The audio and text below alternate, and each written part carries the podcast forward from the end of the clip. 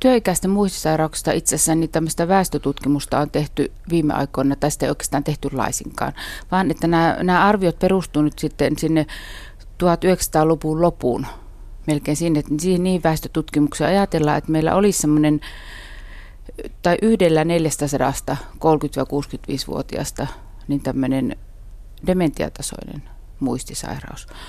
Eli se tahto sanoa, että meillä on ehkä semmoinen 7000 työikäistä henkilöä, joilla on sitten vakava etenevä muistisairaus.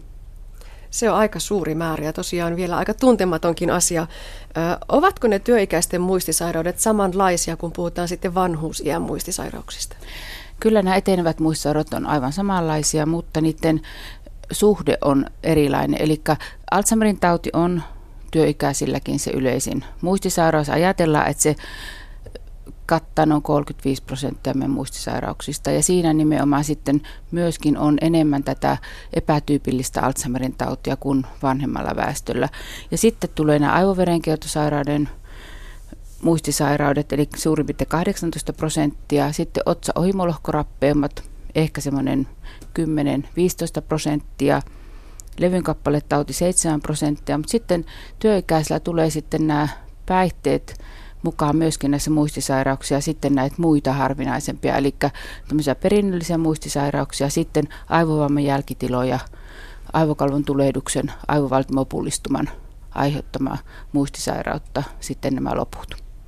No onko meillä perinteisesti ajateltu niin, että nimenomaan ne dementia ja Alzheimer, niin ne liittyvät siihen vanhuuteen ja niillä on sen iän kanssa tekemistä, että niitä ei voisi edes esiintyä nuorella väestöllä. Joo, no kyllähän se ikä on ehdottomasti niin suurin riskitekijä näissä etenevissä muistisairauksissa ja Alzheimerin tautihan on niiden etenevien muistisairauksien äiti, eli ajatellaan, että se kaiken kaikkiaan kattaa semmoinen 70 prosenttia kaikista muistisairaustapauksista meillä on myöskin muita riskitekijöitä, mutta sitten juuri, juuri että tuota, koska se ikä on se, se kaikkein tuota merkittävä riskitekijä, niin hyvin usein sitten katsotaan, että sitä on vain sitten, sitten tuota, niin ikääntyneessä väestössä. Eli ei tunnisteta vieläkään? Ei tunnisteta vieläkään, kyllä. Mihin sairausryhmiin sitten nämä oireet tyypillisimmin laitetaan? Sillä varmaan kuitenkin on jotakin ajatuksia, että mistä tällaiset muistiongelmat ja, ja, ja työkykyongelmat johtuu, niin jos sitä ei sinne oikeaan muistisairauteen yhdistetä, niin mitä syitä sitten ajatellaan olevan taustalla? Joo, no toki sitten jos mietitään sitä niin kuin työikäisten muistioiretta, niin yleensä siellä taustalla on kuitenkin hoidettava syy. Eli siellä saattaa olla pitkäaikaista uniongelmaa, jo, joka, joka johtaa siihen, että on tätä päiväaikaista väsyvyyttä, vireystila on huonompi, oppimiskyky on huonompi ja toiminnanohjaukselliset toiminnat eivät toimi. Ja myöskin sitten masennus, ahdistuneisuusoireisto on sellainen, jolle, jossa tämä muistioire on hyvin semmoinen antava oire kaiken kaikkiaan. Ja toki sitten ihan näitä kilpirauhasen vajaatoiminta yksi sellainen, joka myöskin työikäisillä sitten tai ainakin siinä työuran loppupuolella yleistyy ihan, ihan selkeästi. Sitten saattaa olla muut tämmöiset pitkäaikaissairaudet, niiden lääkehoito. Ja myöskin sitten, jos mietitään, niin, niin kuin kivunhoidossa käytettyjä lääkkeitä, keskushermostoon vaikuttavia muitakin sitten lääkkeitä, niin toki ne sitten vaikuttaa siihen muistiin ja sitten näihin muuhunkin kognitiiviseen suoriutumiseen. No voiko sitä yleistää näin maalikkona niin, että, että se muisti ei ole itsenäinen sairaus, vaan se on oire jostain muusta? Kyllä, nimenomaan. Eli sillä tavalla meidän pitäisi lähteä, lähteä liikkeelle. Ja kyllähän niin kuin työikäisten niin kuin tavallaan tuota oireen havaitseminen ja sitten tavallaan ne alkututkimukset niin lähtee sieltä työterveyshuollosta ja siinä ollaan avaa-asemassa kyllä, tai he ovat avaa-asemassa tässä tunnistamisessa. Ja heidän pitäisi niin kuin tehdä nämä alkuselvittelyt nimenomaan näiden hoidettavien syiden poissulkemiseksi. Puhutaan sitten vielä epätyypillisestä Alzheimerista ja sen oireista. Merja Hallikainen, millaisia oireita voi olla? No se on kyllä hämmästyttävää, että siinä tämä muistioire ei suinkaan ole se antava oire, vaan siinä voi olla se, että henkilö kokee, että hän ei näe kunnolla, hänen havainnointikykynsä on heikentynyt, että saattaa olla, että hän ei löydä kirjahyllystä esimerkiksi tiettyä esinettä, vaikka se on siinä hänen silmien korkeudellaan, kun siellä on paljon muutakin. Ja myöskin se, että, että niin kun lukeminen alkaa olla työlästä ja, ja tuota tekstin seuraamisen esimerkiksi televisiossa ja ilman, että siellä on niin kuin silmissä mitään vikaa. Eli se voi olla myöskin tämmöinen ensimmäinen oire. Ja myöskin sitten niin saattaa olla, että puheen tuottamisessa on ongelmia, eli tämmöistä puhe, puheongelmaa.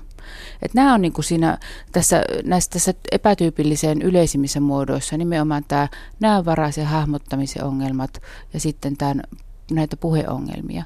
Et toki siellä on myöskin sitten vähän tämmöisiä etuaivoosien rappeumaan viittaavia tämmöinen käyttäytymisen ongelmia saattaa olla, mutta on, se on niin kuin se harvinaisempi alatyyppi kuitenkin. No kuinkahan usein käy niin, että ihan oikea muistisairaus jää diagnosoimatta ja se menee vaikkapa työuupumuksen tai masennuksen piikkiin?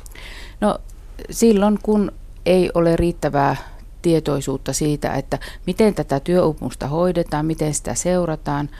Ja, ja tuota, niin, eli katsotaan, että pitkittynyt oirekuva voi olla johtua pelkästään työuupumuksesta, joka hyvin harvoin on niin.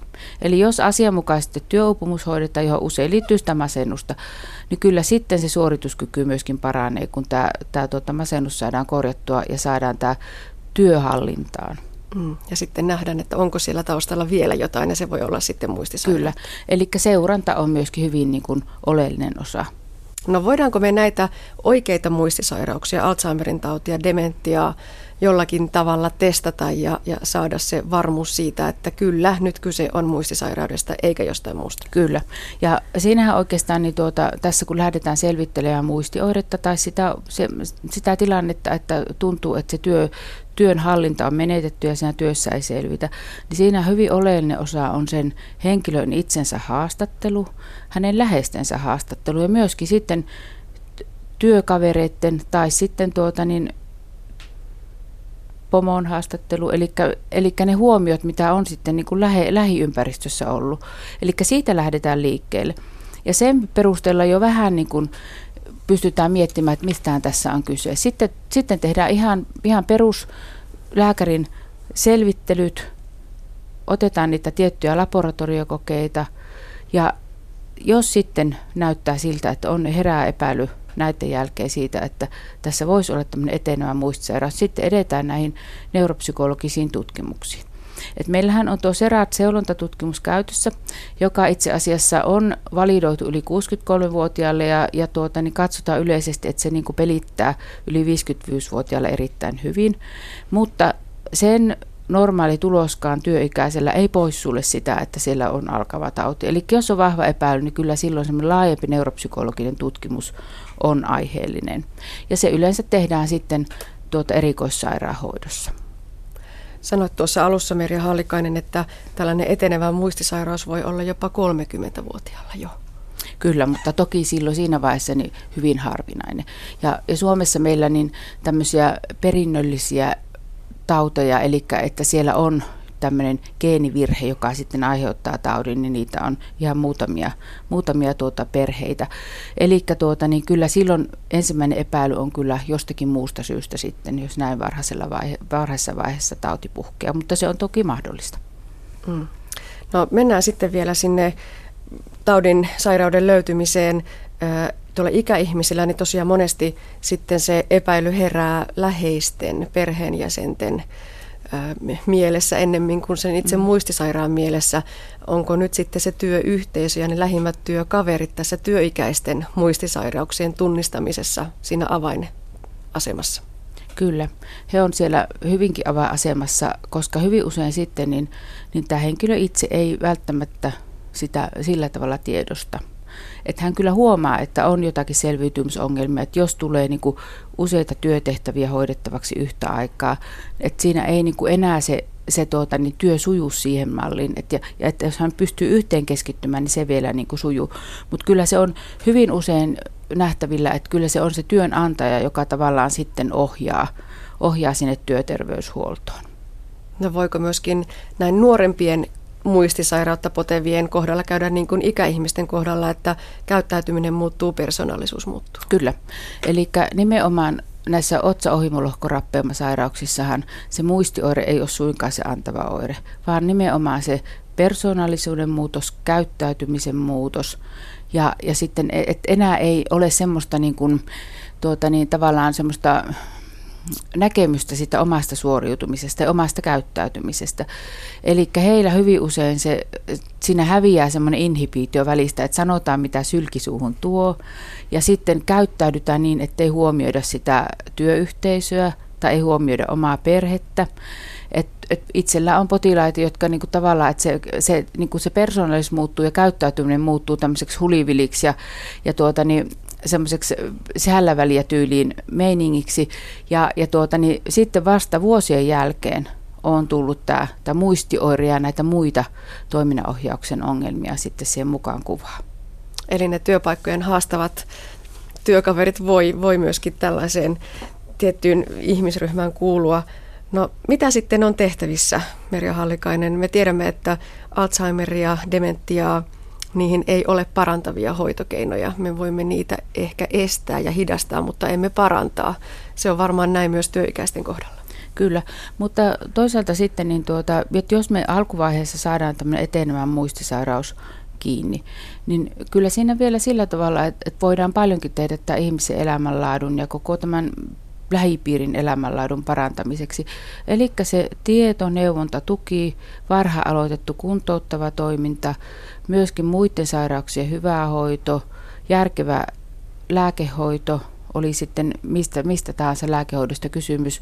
Ja toki sitten nämä Alzheimerin taudin lääkkeiden varhainen aloitus on myöskin sellainen, joka sitten estää tavallaan näitä käyttäytymisen muutoksia psykiatrisia oireita pullahtamasta esiin ja pitää yllä sitä toimintakykyä vielä. Ja joissakin tapauksissa sitten henkilö voi vielä jatkaa sitä työuraansakin, että työnantaja sitten räätälöi työn, että hänellä on se tietty tehtävä, jota hän on vuosikausia hoitanut, jota hän pystyy hoitamaan. Eli hänelle ei annetakaan näitä uusia tehtäviä, jotka vaatisivat sitten sitä uuden oppimista. Ja silloin niin kuin tavallaan myöskin se stressin hallinta pysyy niin kuin hyvänä. No ajatteletko, että tuonne työterveyshuoltoon, mutta myöskin perusterveydenhuoltoon pitäisi saada sitä viestiä välitettäväksi, että tämäkin olisi yksi ihan potentiaalinen diagnoosivaihtoehto, kun pohditaan sitä työssäkäyvän väestön erilaisia ongelmia, vaikkapa sitä työuupumusta. Kyllä, eli ihan samalla tavalla kuin vanhemmassa väestössä, että nämä työstä selviytymis- selviytymisongelmat, muistioireet, tai sitten se, että, että se, se käyttäytyminen on muuttunut jollakin tavalla siinä ihmisessä. Kyllä ne on semmoisia hälytyskelloja. Eli silloin pitäisi niin kuin ryhtyä niihin selvittelyihin. Ja koska todellakin on niin, että siellä on taustalla suurimmalla osalla hoidettavat asiat, niin ne pitäisi hoitaa ajoissa.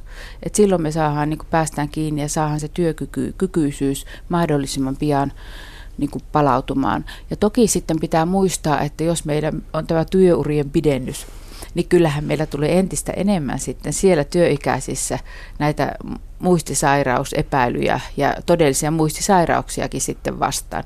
Että kyllä työterveyshuollon pitää olla tietyllä tavalla kyllä niin kuin valveilla ja, ja valmistautunut myöskin niin kuin tunnistamaan nämä etenevät muistisairaudet.